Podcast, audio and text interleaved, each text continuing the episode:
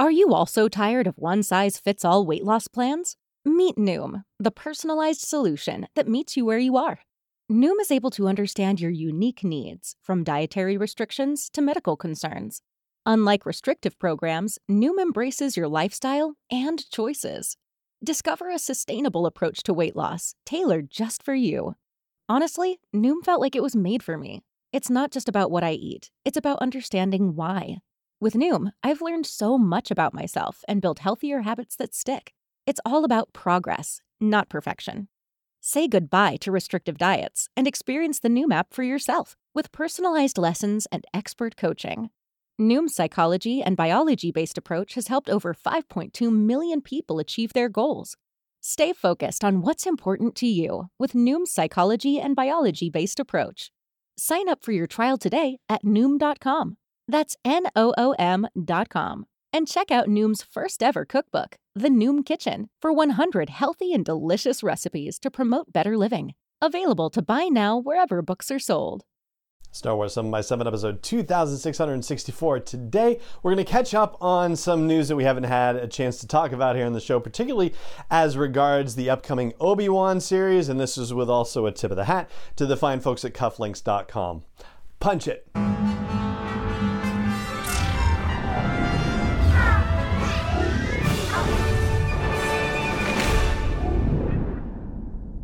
Hey, Rebel Rouser. I'm Allen Voivod, and this is Star Wars 7 by 7 your daily dose of Star Wars joy, and thank you so much for joining me for it. So, there have been a couple of things happening with the Kenobi series that not necessarily escaped my attention. It's just we've had a lot of other things to talk about here on the show. And so, hey, why not catch up with some of that stuff? In particular, it has to do with two news items, one of which has a lot of stuff in it, one of which has one very particular set of things in it. And I won't belabor the point any further. There was an interview with Kumail Nanjiani in Rolling Stone, and he, of course, is going to be in the Eternals movie, the Marvel movie that's coming out not too long from now. But he also has a role in the Kenobi series, and as it happens, they asked him, Oh, tell us what you can about the Kenobi series. And he actually had a few things to say that were comparatively substantial. So there are three particular quotes I want to share with you from the article, and if you want to check out the whole article, I'll link to it from the blog post for the show's episode at sw7x7.com and also in the show notes for this episode too. So the first quote has to do with him getting informed by his agents that he is up for consideration for this part, and what they told him, he said they want you to play a part in Obi-Wan, and apparently it's substantial. Yeah, substantial. That was in my brain from earlier. That's why I said it. And then he goes on. He says, so then I talked to director Deborah Chow, we had a great conversation, and the character sounded awesome. I was so excited about this character. We haven't seen this exact thing in Star Wars yet. This is like a new version of a type of Star Wars character we've seen before. And she was trying to sell me on it, and I was like, I was going to do it before the conversation. Now, as to what that kind of character might be, well, uh, let's have a look at the other two quotes and see if that might suggest anything. The second quote he says, My character is supposed to be a little bit intimidated by him, Obi Wan, and I was a little bit intimidated. And then the last quote talks about the experience of shooting on the volume, right? That giant LED screen lit soundstage situation. And so he says, the first scene we shot, him and Ewan McGregor, it was Star Wars outside the windows with aliens walking around and things flying by and all this stuff. But the rest of it looked just like a warehouse. So I did a couple of takes, and then Ewan was like, you know, none of this is real.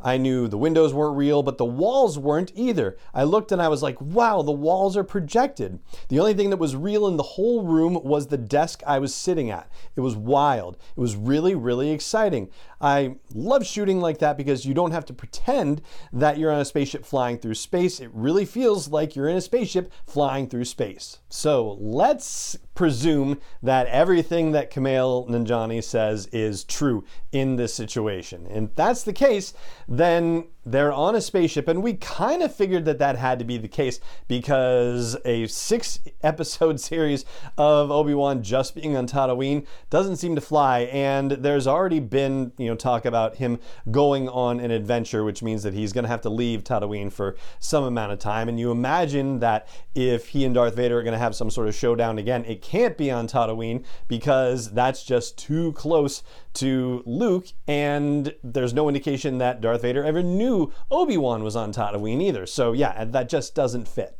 So that's why when Kumail Nanjiani says it really feels like a spaceship flying through space, yeah, it probably is exactly that. Now, the fact that he talks about aliens going by, that suggests that we are either in Rebel Alliance territory or we are in unaffiliated territory because it certainly wouldn't be the Empire with a bunch of aliens walking around. But if you ask me to come down on one side or the other and say, is it Rebel Alliance or is it something unaffiliated? Oh, like I've been going over this as I've been preparing for the episode, and I just don't know which way I want to fall on this. I feel like unaffiliated makes a little more sense to me simply because if they're flying around in space and you can see aliens walking by and ships flying around in space, the opportunity to have windows looking out on that stuff feels less like a Rebel Alliance ship and more like something unaffiliated. I, of course, could easily be wrong about that. I mean, I'm sure there are places on Rebel starships and Rebel capital ships, probably, where somebody with a desk might be able to see aliens and ships walking by outside their window. It makes me think of like uh, a docking bay, basically, like somebody who is running you know, air traffic control for the docking bays, for example. So, yeah, I don't know, but that's what I am feeling out of this, and I would love to hear what you think about it. So please chime in wherever you see comments for this or at home base for the show at sw7x7.com. So that wraps up the Rolling Stone reveals. And before I get to the other bit of business, which actually also kind of bears on the question of whether Kenobi or Andor is going to debut first, I want to take a moment to say thank you to the fine folks at cufflinks.com that are partnering with us on episodes this month. They're the exclusive officially licensed provider of cufflinks for Star Wars but also do a ton of other accessories beyond cufflinks and also represent a number of different brands too. But hey, it's a Star Wars podcast, so we're checking out Star Wars stuff on here. And as I mentioned a couple of days ago, I'm building up a whole accessory suite. So if you're watching the YouTube version of this, you'll see that I've added a Grogu tie bar onto my Mandalorian Mythosaur tie. Then, if I'm being completely honest, I've never worn a tie bar with a tie in my life, and I feel like I'm stepping up my fashion fashion game as a result of this. It's very cool. I had to look up. You wear it between the third and fourth buttons of your dress shirt. And whether it's Star Wars that you're into or you're into a whole bunch of other different things, well, Thankfully, they've hooked us up at cufflinks.com. You can actually take 15% off site wide on whatever you like.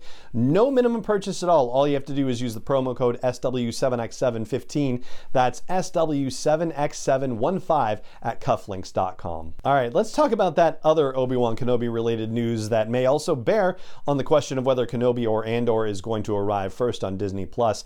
Still think it's Kenobi, and this seems to bear it out as well. So, new novels novels were announced recently, and there's nary an Andor related novel among them, but there are two Kenobi novels and a third other book, which I'll explain in a second. First of all, there's a novel coming out on May 10th of next year called Brotherhood by Mike Chen, and it's an adventure with Obi-Wan Kenobi and Anakin Skywalker.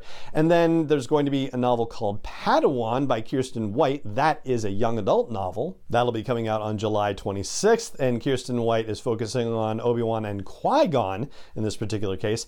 And then, if you remember, we did some coverage on these books and interviewed Christian Blauvelt about them, the More Lando and Be More Leia books, right? Well, there's going to be a Be More Kenobi book by Kelly Knox, and that's coming out in June, uh, June 7th specifically. So that, coupled with the fact that there's been no Andor book announcements of any kind, really does seem to suggest that Kenobi may be coming before Andor. At least it feels like that's yet another bit of evidence.